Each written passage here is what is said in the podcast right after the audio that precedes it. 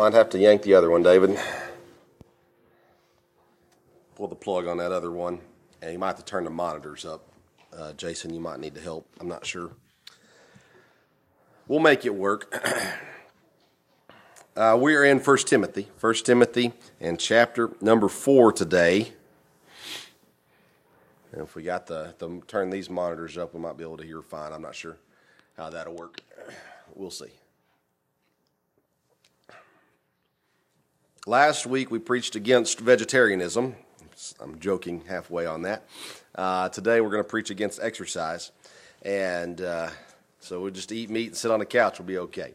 Um, that's not exactly true. Uh, 1 Timothy chapter 4, we're going to look at uh, a couple verses here today. And, uh, and I think we're going to see some helpful things, starting off with the um, continuing kind of what we were talking about last week with some of the apostasy that was in the church. We're going to start off looking at the apostasy that's anticipated that will come, and then we're going to transition some thoughts into um, how to be a godly person, and that'll carry us through another week or two uh, before we continue through the book of First Timothy. So, so we're in First Timothy chapter 4, starting in verse number 6.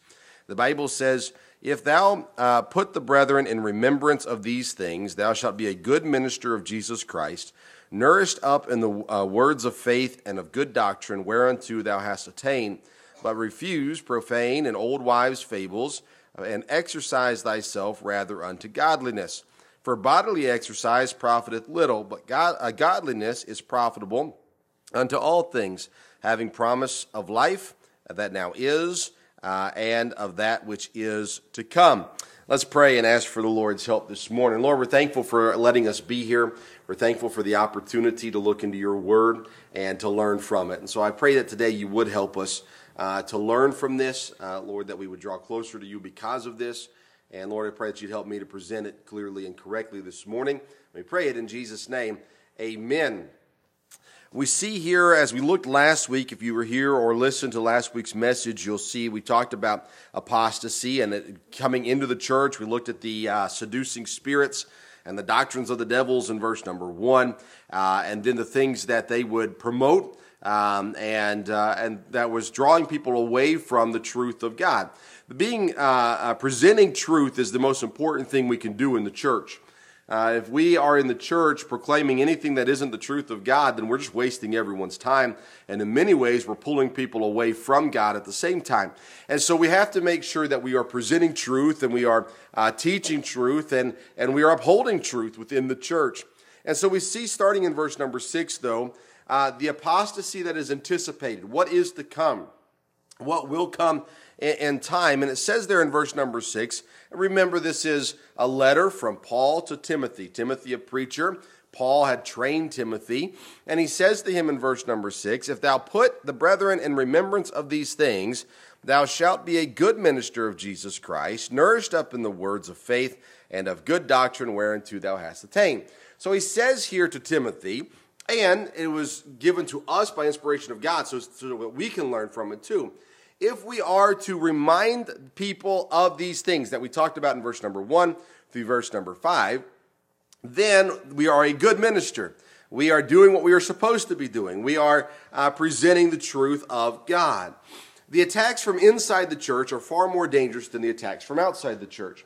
So if we think through what we allow within the church, and how harmful it can be, the importance then of being truthful and presenting the truth of God's word. If we will remind the brethren, remind the church of the apostasies, keep them trained on these things, we can protect the church.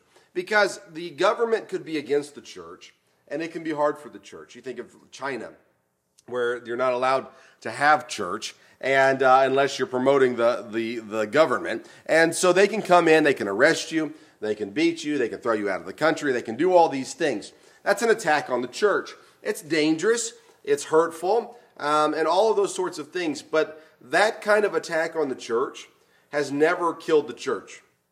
You can go back in time, Nero, when he tried to uh, burn all the Bibles, and, and, and the many rulers who had tried to get God out of their country, it doesn't work. You can't do it. The attacks from outside the church, they can hurt, but they're never going to do the same kind of damage that an attack from within the church will do. If you allow apostasy in the church, if you allow false teaching in the church, if you allow tradition to run the church, you can kill the church from within. Churches shut down every single day in America. Every single day, churches are shutting down. Uh, the last time I checked, and I didn't do the research for this, but the last time I checked, more churches were closing than were starting. And, uh, and so we're losing the numbers at the very least. And, uh, and, and the reason why some of those happen is because someone from within the church, whether it be the pastor, whether it be people within the church, whatever it may be, allow things into the church or bring things into the church that uh, deteriorate the church from within. And it ruins the church and it ultimately kills the church. Now, the church, when we start, when we look in the Bible and you look at God, and He says that uh, the gates of hell will not prevail against it, God is always going to win. Uh, but we watch as local churches all across America shut down for different reasons, but for many of them, it starts with apostasy of some kind. Uh, whether it's tradition, whether it's wrong doctrine, uh, whether it's false teaching, uh, and then the other ones would be just sin just corrupts the church and comes in, and, and whether it's pride, whether it's immorality, whether it's whatever, uh, comes in and corrupts the church and it dies off. So the attacks within the church hurt the church far more than any attack from outside the church is going to hurt the church. So we must protect the church that way. Acts 20, verse 30 says, Of your own selves shall men arise, speaking perverse things, to draw away disciples after them. There's the warning there are going to be people that come into the church and they're going to, to, to talk and speak things that are not true, that are wrong against the Bible, and they're going to draw people out of the church and take them with them. That's the danger that comes from within the church. And the apostasy was coming, and the coming uh, was and that, that coming apostasy was the focal point for this pastor, for Timothy, uh, to teach and to preach and to warn and to instruct to protect the church. It says there in verse number six, nourished up in the words of faith. Nourished up, it's the idea of, of, of growing, of, of uh, educating, of maturing, and growing up people as he teaches and he preaches and, and he builds up then and nourishes up, gives health to the people within the church. False doctrine does not bring health, it, it brings sickness and it, and it ruins the church. So the preaching of truth nourishes up the church. It's teaching sound doctrine, and that's far more needed. I am, um, I am all for the ministries of the church. I am all for Sunday school, kids' classes, music ministries, nursery, and whatever else you can do. I, I, am for those ministries of the church, but nothing is more important to the life and the sustainability of a church than the preaching of sound doctrine. You can have a service. We don't do this, and, and I don't plan on ever doing this, but we don't have a church service where all we do is preach. We come in, we sing. I think singing is good. I think it's edifying. The Lord talks about singing throughout scriptures. I think it is a good thing to do. We sing. Uh, I like mentioned last week. I know churches that have handshaking time. It's fine. It's fellowship. It's it's good. Whatever. We have meals. We do all these other things because I believe it edifies. I believe it encourages. I believe it it builds unity within the church. And I think all those things are good. But I'll tell you what. You could have only preaching and have a healthy church. I think. Now I think the other things help the health of the church. Uh, but at the end of the day, if you take away the singing and you still have sound doctrine being preached you can have a healthy church. If you take away the sound doctrine and you still have singing, guess what? You don't have a healthy church. Uh, when I was in college, one of my Bible classes, we had a. am uh, not sure that this was good or bad, but we had a, uh, uh, not a project, but we had to go to a church um, that would be a different than what the college stood for. And so mm, the, the push was to go to a mega church. Uh, go into a megachurch, see it, experience it, see what they're doing, and all those kinds of things. So, me and a friend uh, uh, that was in the class, and then my now wife, uh, girlfriend at the time, and, and a, another girl, uh, we went to this church down in Rockford, Illinois. And we walk in, and you walk into the foyer, uh, and when I say foyer, it's a massive foyer. And as soon as you walk into the right, there was a bookstore. And then you get past that, and there was a. Um, uh, uh, what would be the right word for it? Not a bar, but a uh, basically a coffee shop. It was just a long um, bar type thing where you could go order coffee and specialty drinks, not just like you know black coffee that we have here, but like the the fancy stuff. And uh, and you could order that. I think they had donuts that you could buy there too, and uh, and everything like that. Then we went into the service and we were allowed to take our coffee into the auditorium. Can you believe it? Oh my goodness, the heresy. And so we, we carried our coffee in and we go in and they got the seats and everything set up and and uh, the lights over the seating was relatively low. The platform was well lit. And, uh, and then this guy comes out, welcomes everybody there, and we start the song service. And so the band comes out and they start to play and sing. And I didn't know any of the songs. Some of the people I was with did, but I didn't know any of them. And so I'm just standing there kind of mumbling words that are on the screen. I have no idea what's going on. And they're singing and whatever. And they get done with that. I think they, I don't think they did an offering. I don't remember. It's been a, man, that's many years ago now. But uh, and then the guy comes back out again, and uh, and he introduces the pastor who was on a screen in another location. Uh, and he preached in wherever he was. I don't remember where he was, and uh, and and preached on the screen. We all sat there and watched watched him. And the way I remember it, and I could be wrong. I don't know if Katie remembers it or not, but the way that I remember it is the whole service, song service, and introductory stuff lasted uh, a good good bit. Uh, I would say 75% of the time, and then the preaching lasted the last the last bit uh, there. They got done on the screen. The, they kind of shut that down, and the other guy comes back out. And uh, I think the band came back out, did one more song, uh, maybe invitation kind of thing, and then and then they dismissed, and we went home. And uh, you know, I didn't get anything out of it. I was I was intrigued by it. I thought this is really interesting. I've never seen anything like that before, and uh, and it was interesting to say the least.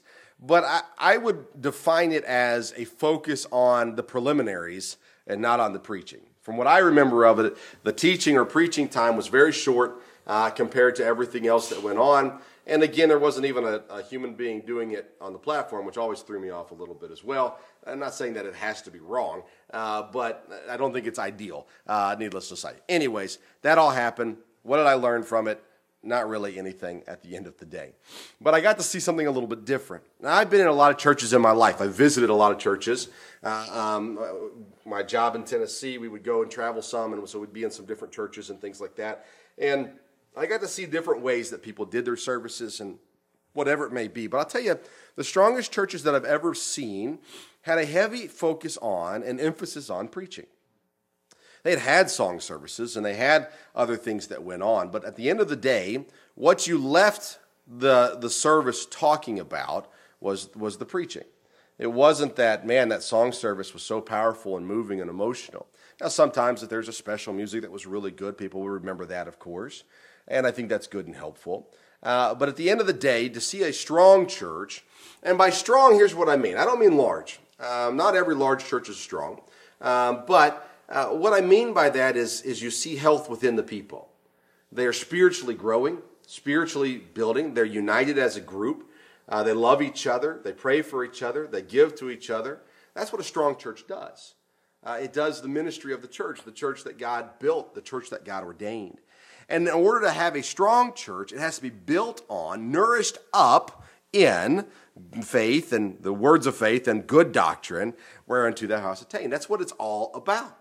And so you have to teach sound doctrine to avoid apostasy both presently and the apostasy that is to come. But we also have to refuse something uh, when this apostasy comes. It says in verse number seven, refuse profane and old wives' fables. Now, I heard a preacher once say, uh, old women are not the only ones that have fables. Uh, but that's the way that it's presented to us. Uh, you hear the, the term, we use it to this day old wives' fables, old wives' tales, whatever it may be. And he says, refuse profane and old wives' tables. And so, this idea here is refusing fiction, refusing things that aren't true. Uh, don't accept those things. John Phillips said, We have authoritative, ageless, and absolute truth in our hands. How foolish would it be for us to waste our time on such fables? We have God's Word. I am a believer that the Bible in which I hold is God's Word. Uh, I don't believe, now, I believe that the Bible was written originally in the Hebrew and the Greek and some Aramaic, and it has been translated to us for, uh, for us in the English. I believe the words that I hold in my hand are God inspired words. That all scripture is given by inspiration and it's profitable. And so, what I have in my hand is God's Word, which makes it more important than any other book in this world, makes it more important than any other preacher in this world, makes it more important than anything that this world can offer me, because in my hands I have words of God, uh, from God to me. And if I have God's Word, why do I need to heed to fables? Why do I need to heed to guesses? Why do I need to heed uh, to uh, vain, profane fables. I don't need to. Because what I have is truth. And truth is everything. It's what keeps us founded and keeps us stable and keeps us set. What makes them profane fables? It leads people away from godliness and from godly living. If what you're being taught does not draw you closer to God, are you being taught something that's helpful? If what you're being taught pulls you further away from God, now, we can argue all day about standards. We can argue all day about um, things that we should do and shouldn't do and, and all these kinds of things, and we can waste a lot of time on that. But at the end of the day, is what you're doing and what you're being taught bringing you closer to God or pulling you farther away from God? And what I've learned, and listen, I've got friends in ministry that do ministry completely different than I do them, and I would never do them the way they do them. And uh, but I still love them. I still, I still, we're still friends. But there are times where I watch them, and the way that they teach is 75% good and 25% questionable. And that's where it gets tricky for the person who's sitting in the service. Because you hear all this good stuff and right stuff, but then there's always a few things thrown in there that's like, but you don't have to do this. You don't have to worry about this in your life. I know some other preachers tell you you need to be careful about the way that you dress. But you don't have to throw anything about that. Now, listen, you, if those of you who've been here, you understand where I stand on this. Uh, but does God care about how we dress? Yeah. Can we disagree on what that means? I think to a degree we can. Uh, but at the end of the day, is the way that I dress, uh, does, it, does it show godliness or does it show worldliness? Do the things that I listen to, does it promote godliness or does it promote worldliness? Do the things that I watch promote godliness or promote worldliness? Do the things that I say promote godliness or promote worldliness? See, it all matters. And we can disagree on what we can wear and what we can't wear. And we can disagree on what we can watch and what we can't watch, what we can listen to and what we don't listen to. As long as we've taken it to God in prayer and have the peace of God and the, and the guidance of God that it's good for my life. But what happens is, is people sneak into the church and try to tear down the standards that God builds, the principles that God builds, and it pulls people away from godliness. And that's the apostasy that God warns us about that's going to enter into the church before the end times and it's going to pull people away from godliness. And when it does, uh, it's going to hurt. And we're supposed to refuse it. The word refuse here has the idea of not arguing, not mingling. Excuse yourself from the situation. So when the wives' tales are going on, you don't argue with them, you just leave. Just get out of it.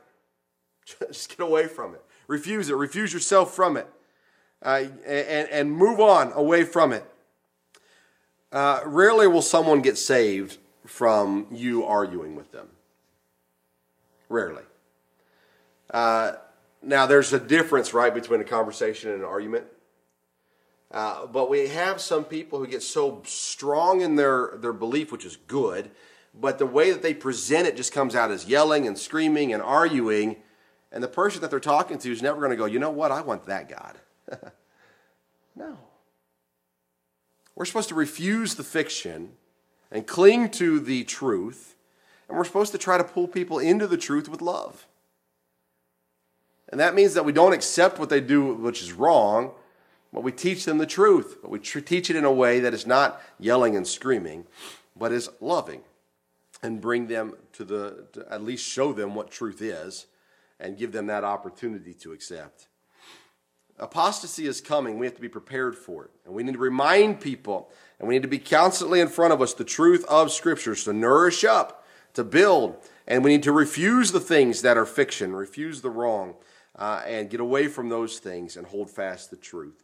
That transition us, transitions us now into how to be a godly person. You know, it's funny when you think through that term or that question, how to be a godly person. And I've grown up in church, I've grown up in ministry, I've been around it my whole life. And so for me, this question doesn't, doesn't do a whole lot as far as that doesn't make me go, oh man, that's a great question. But the reality is, when you start thinking about it, okay, how do I be a godly person? I, I would say that if I, if I were to ask for feedback today, I would say I would get some answers like read your Bible, pray, and go to church, love your neighbor, uh, love God, of course, uh, which is the answer for how to be a godly person. We already know it, okay? But, but how do we do it? How do we how do we get there? Well, look at it says here in verse number seven. At the end of the verse, it says, "Exercise thyself rather unto godliness." So instead of arguing with the wives' fables and the profane fables, uh, exercise yourself rather unto godliness. Now, if you've known me for any amount of time, you know that exercise is not something that I enjoy. Uh, I don't love running. As a matter of fact, I greatly despise running. Um, the older I get, the more I hate it. Uh, and I very rarely do it. Uh, but uh, I, I don't like exercise. It's not fun for me. Um, I don't like to sweat. That doesn't, I'm not going, whoo, got to sweat today. Uh, I don't like that. That's not fun for me. I walk a lot in my, my job. I don't like it. Um, I, have I've got an exercise machine in my house that I use once uh, every quarter uh, of the year and, and think, nope, that wasn't fun. And, and I just leave it where it is to gather dust. I have a treadmill in my room that is holding some clothes right now. Um, exercise is not something that I love to do, but God says if you want to be godly, you have to exercise unto godliness, which means it's going to take some work. It's not going to be simple as far as I don't have to do anything. He says there in verse number 8, he says, Bodily exercise profiteth little, but godliness is profitable unto all things.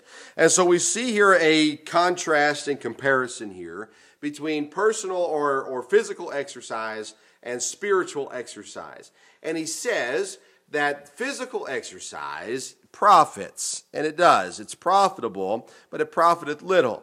Now, think about the day and time in which this is written, and Paul, being around uh, the Grecians a lot and the Greeks a lot, they were big on exercise. Uh, you've seen the Greek statues, right, of the abs and the muscles. They were big into exercise. They had games and things that they did, and bodily exercise was something they were known for, and something that Paul was around at least a lot.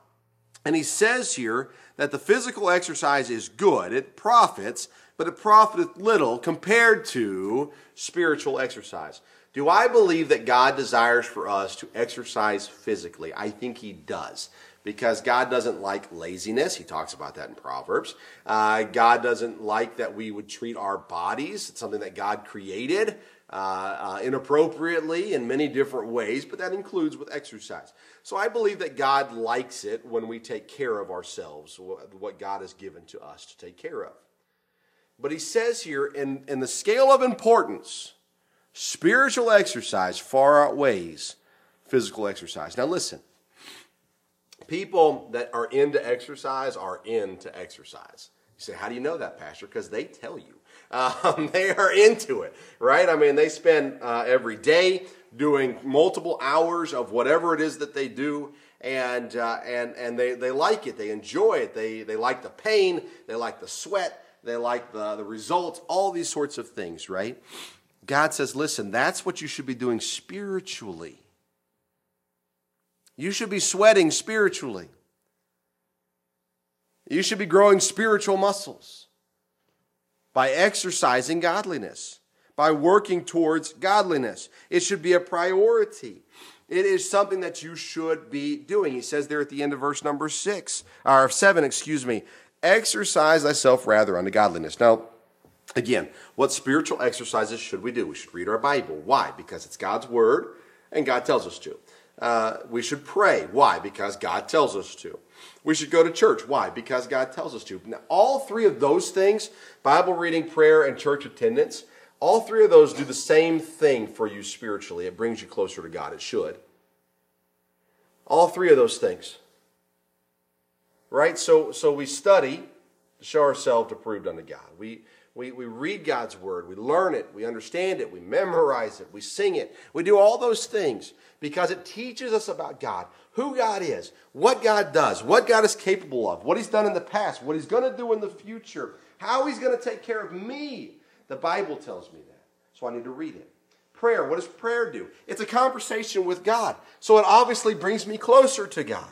Because the more that I'm in conversation with God, the closer I'm going to be to God. Not only is prayer me talking to God, but it's God talking to me. So then I'm learning, I'm gaining from God. God's giving me wisdom and He's giving me guidance and He's providing for the needs that I'm asking for and all of those things. Church, church is a fellowship. It is a, it is a coming together of believers. So when we're in the same room together, we lift each other up, we edify one another. But also, what is church supposed to do? It's supposed to produce forth truth. It teaches to edify the believers. And so we learn and we grow and we draw closer to God as a result of it. That's exercise. What happens if we don't read our Bible? Well, we're not spiritually as strong as we could be. What happens if we don't pray? We're not as spiritually strong as we could be. Or maybe strong is the wrong word, spiritually fit. We're not as spiritually fit as we should be. What happens when we skip church? We're missing out on something that God had for us. And so we're not as spiritually fit as we could be. And then God tells us not only should we exercise uh, unto godliness, he says that physical exercise profiteth little, but godliness profitable in all things. So now understand the terminology here. In verse number seven, it's exercise unto godliness. In verse number eight, it's bodily exercise profiteth little. In verse number eight, godliness is profitable. Does it say uh, exercising godliness is profitable? Now, listen, we know it is, but no. He says here the end result. If you will exercise unto godliness, you will therefore, uh, I'll use the word gain godliness, and godliness is profitable. But listen, if you're not exercising, you can't be godly, spiritually speaking.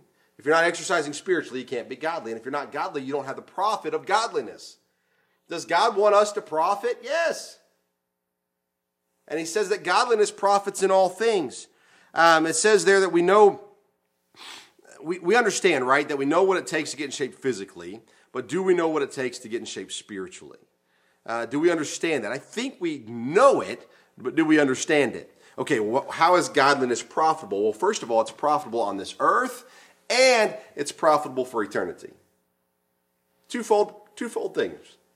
Physical exercise, bodily exercise, is profitable on this earth. Godliness and exercising unto godliness is profitable on this earth and for eternity. Therefore, it is much more important than the physical exercise. It's not affected by age. It's not affected by social standing. It's not affected by any other area in life. Godliness, that is. Right? Physical exercise and physical health can be affected by opportunity in many ways. If you're working 70 hours a week, when are you going to exercise? It's a lot harder, right? If you're 90, you can still exercise, but not the same way, and it's not going to have the same result, right? Uh, if you're a man, if you're a woman, there are differences. If you're young or if you're old, there are differences. If you're handicapped, there are differences, right? There's a lot of things that can affect the bodily exercise. But spiritual exercise is not affected by any age, social standing, or any other area of life. Uh, someone said, and I didn't write down who it was, so I apologize, but a, a physically handicapped person who is godly is far better off than an Adonis that is corrupt. You can be the most physically fit person in the world, but if you're if you're wicked, it's not going to end well for you. You can be the most physically incapable person in the world. And if you're godly, there's profit. Now, I am not saying that we should not exercise physically. I'm not saying we should let ourselves go. I'm not, I'm not promoting that in any way. As much as I hate exercise, I do think it's important. But for us to focus on physical exercise and ignore the spiritual exercise that is needed in order to be godly and therefore to be profitable,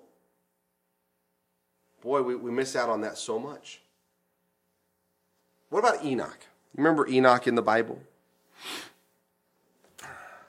What do we know about Enoch as a person? Was Enoch rich? I don't know. Was Enoch physically fit? I mean, they worked hard. I'm sure he was in somewhat shape. I have no idea. Was Enoch incredibly intelligent? I have no idea. What do we know about Enoch? We know that Enoch was godly. The Bible says he had a testimony that he pleased God. What we read about Enoch is Enoch was, was here and then he wasn't. There was no funeral, there was no physical death. He was here and God took him away. And the, the little bit that we read about Enoch, the little bit that we know about Enoch, we don't know how rich he was. He may have been rich, we don't know. He may have been poor. Uh, he may have been incredibly physically fit. He may have been incredibly intelligent, or he may have been dumber than a box of rocks. What we know about Enoch was he was godly. And do you think that profited Enoch? 100% it did. You see, God cares about your godly living. Anyone who tells you that God doesn't care about how you live is a fool. To understand that God not only, and listen, we talked about it in James, where, uh, you know, works and faith and, and, and the importance of works. Works don't get you to heaven, works can't save you. You can't be good enough to get to heaven. But what the Bible teaches us about our works here on this earth is that they are important. They show other people what our faith is about. And if I'm living a life that doesn't show godly works, then I'm not showing anyone else who God is. So, does God care about godly living? You bet He does. At the end of the day, that's what God is, is teaching us here in this passage. Listen, refuse the fiction, the profane and old wives' fables, the, the wrong teaching within the church. Refuse it, excuse it, get it out exercise rather unto godliness. And with that, understand bodily exercise, it profiteth little, but godliness, it's profitable unto all things, having the promise of life that now is here on this earth and that which is to come for eternity. It's profitable here and there. And when we uh, ignore the desire of God to have His children living a godly life, to have a godly testimony, to show other people who God is and what God has done in their life through their works and their actions, as well as their tongue. That's a whole other sermon, but uh, God cares mightily about how we live. And He tells us, exercise unto godliness. What godly exercises have you done this past week? Have you read your Bible? Sorry, child, I'm going to throw you under the bus. This morning, my wife said, said, I need my Bible. And one of my children said, Why? And uh, we're going to church. And it was in her, no, what it was is it was in her suitcase from her trip to Texas. And uh, he said, Why did you take your Bible to Texas? You didn't go to church while you were in Texas.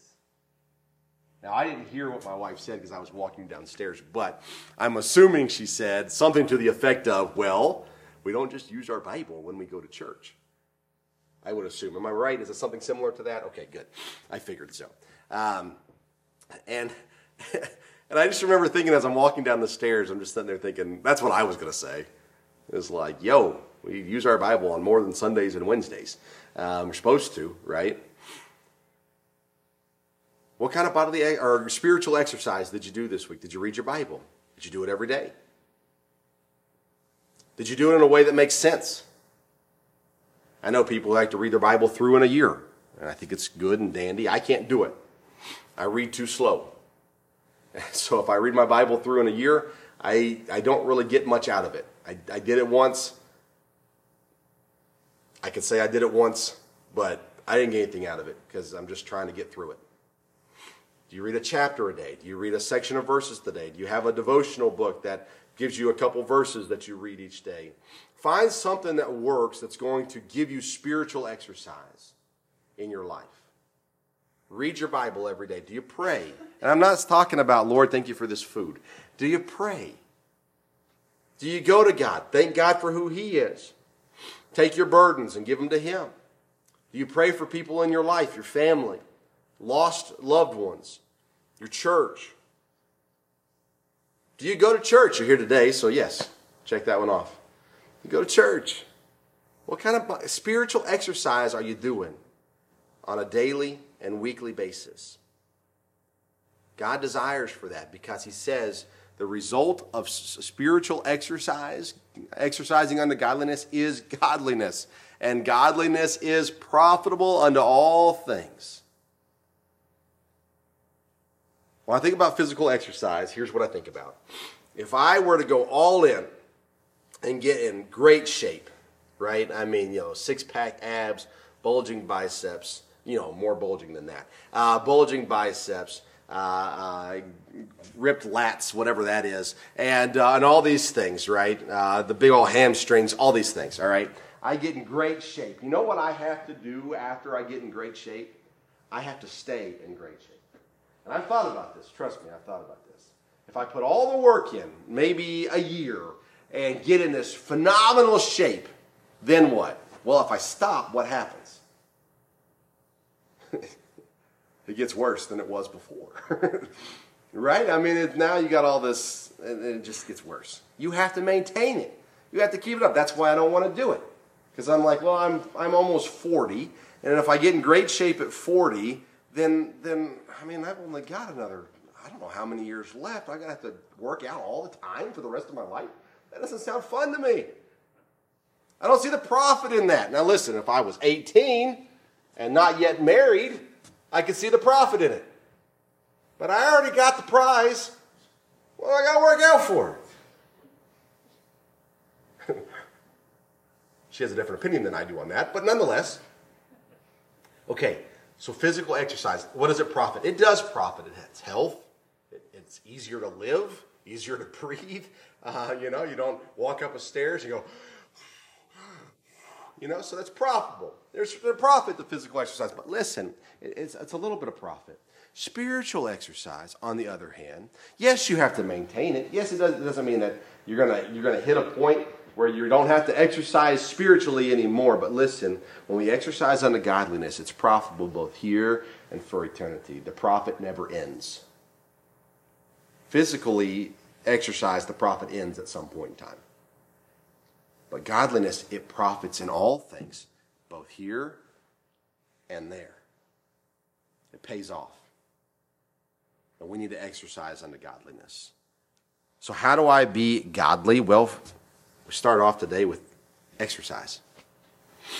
Read your Bible, pray, go to church, love your neighbor, love God, exercise. It's a daily thing. Get on the spiritual treadmill or whatever sounds fun to you, the spiritual peloton or the spiritual bench press or whatever it is. Get on it every day and get some godliness exercising in your life because it's profitable. It'll be helpful to you in all things. And it's going to help at the end of the day. And listen, we're talking about in 1 Timothy, we're, we're focusing on a church and we're looking at our church here and we're saying, okay, how can we be an effective church? Well, we need people who are godly. Listen, we need people who are ungodly, and what I mean by that is people coming through the door that have yet to been nourished up. We need that too. But for those that are here, that are here all the time, come on, get the nourishment. let's, let's go. Let's turn it up now. Let's exercise unto godliness. Be what God wants us to be so that we can be an effective church the way that God wants us to be, so we can impact the community around us for the Lord and for eternity. But it's going to take some spiritual exercise, and it's going to take standing on and staying with truth and not allowing the apostasy to seep in or refuse it. That's how we can be an effective church. That's how we can be a godly person. Lord, we thank you for your word and what it teaches us. Lord, we're thankful that we don't have to wonder what you want from us, uh, that we know what you want from us. And God, I pray that you would uh, um, work in our lives. Lord, help us to see the importance of the uh, exercising unto godliness. Uh, Lord, that we understand there is great profit in it. And so, Lord, I pray that you'd help us individually to, uh, uh, to exercise unto godliness. And Lord, I pray that you'd help us as a church as well. Uh, Lord, protect our church from the apostasy. Help us to stick to truth, stick with it. Uh, Lord, help us to see and refuse the fiction. Uh, Lord, our desire is to be what you want us to be. So I pray this in Jesus' name. With our heads bowed and our eyes closed.